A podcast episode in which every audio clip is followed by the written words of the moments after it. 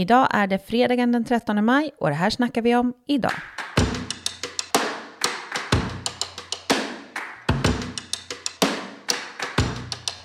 Högern har enats om ett eget pensionsförslag. Annie Lööf tjatar om den politiska mitten och om ytterkantspopulister. Och socialförsäkringsminister Ardalan Shekarabi gör precis som Annie Lööf vill. Vad händer egentligen med de höjda pensionerna och varför? Det är det här vi snackar om idag. I studion finns jag, Anna Herdy.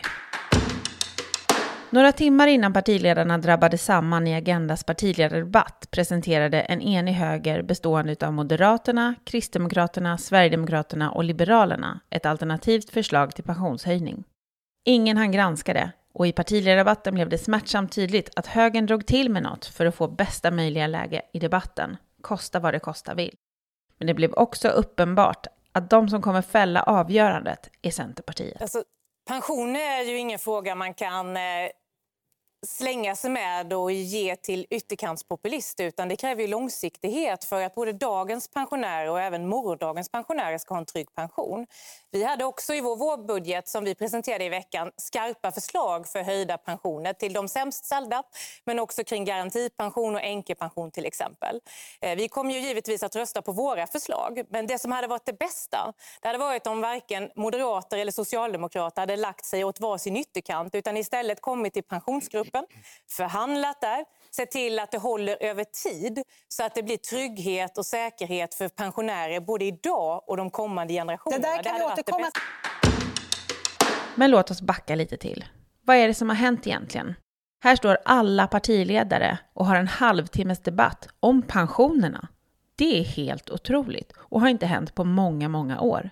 Har vi nått den punkt där man måste höja pensionerna för att vinna val?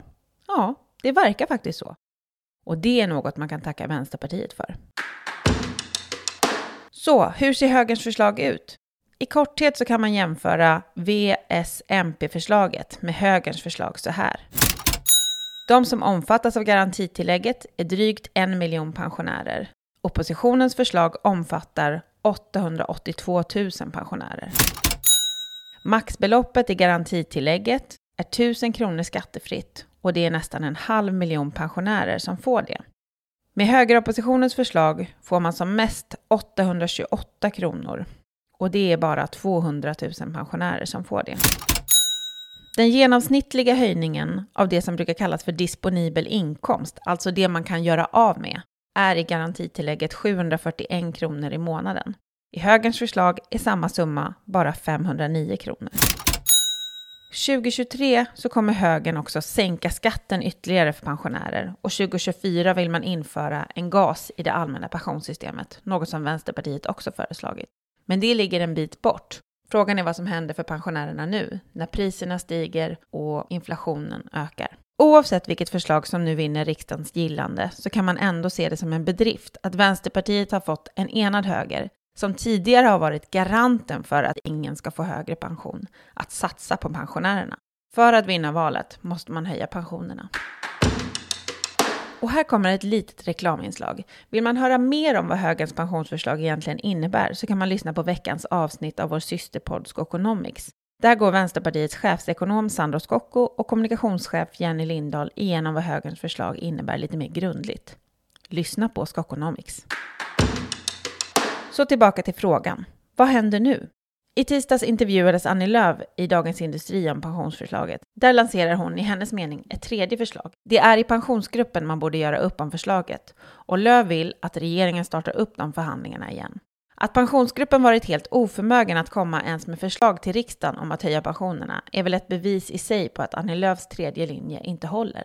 Men är Centerpartiets huvudsyfte att positionera sig som den politiska mitten och vinna i formfrågan, så visst. Och några som vill att Centerpartiet ska vara nöjda och att de ska fortsätta inbilla sig att de vinner formfrågan är Socialdemokraterna. Därför gick Ardalan Shekarabi ut i DN i onsdags och öppnade för förhandlingar med oppositionen om pensionerna.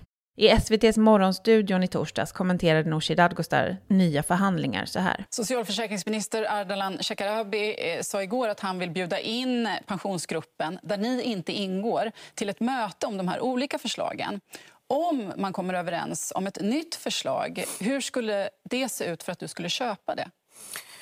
Men för vår del så eh, skulle det fungera helt och hållet att införliva det här förslaget in i det som kallas för garantipensionssystemet, alltså i det vanliga pensionssystemet. Om pensionsgruppen ställer sig bakom det så är inte det eh, farligt, så att säga. Det är okej. Okay.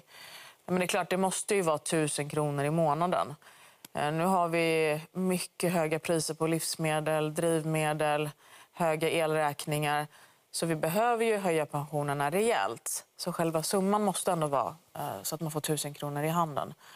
Eh, men, så, men man kan tekniskt tänka sig att lägga in det på ett annat sätt. Okay.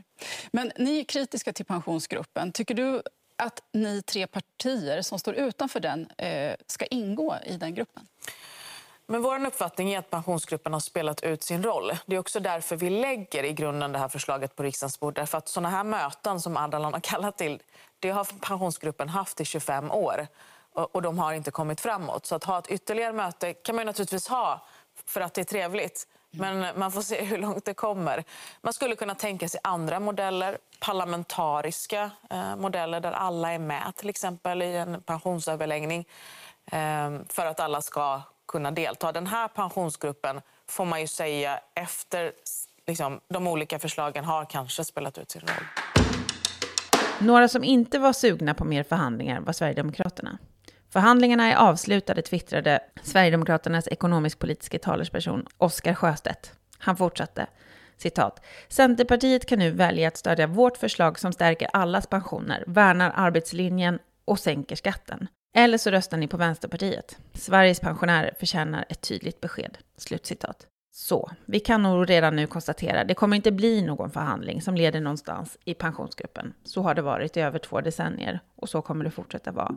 Den 15 juni fattas beslutet om vårbudgeten och om pensionsförslagen. Med tanke på inflationen, de höga mat och drivmedelspriserna borde ingen politiker motsätta sig att nästan en miljon pensionärer får i genomsnitt 750 kronor mer i plånboken redan i augusti. Garantitillägget är ett sätt att höja grundplattan i pensionssystemet, men det är bara början. Den 1 maj presenterade Nooshi Dadgostar ett förslag från Vänsterpartiet om att höja pensionerna för alla. För det finns ett systemfel i pensionssystemet.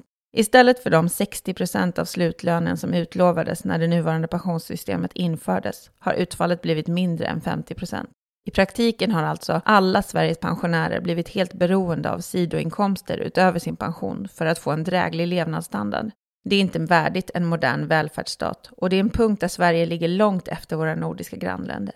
För att komma till rätta med detta föreslår Vänsterpartiet en kraftig höjning av pensionerna. Vårt förslag kommer att höja pensionerna med i genomsnitt 13,4 procent till år 2024. För en genomsnittlig pensionär med 12 600 kronor i månaden skulle våra två förslag sammantaget innebära en höjning av den disponibla inkomsten med 1600 kronor i månaden. Det innebär till exempel att en lärare med slutlön på 41 000 kronor i månaden får cirka 1980 kronor mer per månad i ökad disponibel inkomst. För ett vårdbiträde med slutlön på 24 900 innebär en ökad inkomstpension kombinerad med det garantitillägg som nu ligger på riksdagens bord en höjning av den disponibla inkomsten med cirka 1500 kronor. Sammantaget skulle det innebära att målet målet om 60 procent av slutlönen uppnås för majoriteten av landets pensionärer.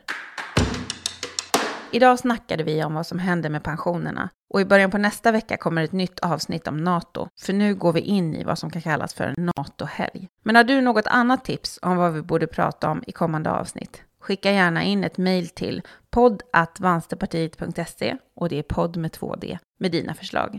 Tack för att ni lyssnat och ha nu en riktigt skön NATO-helg.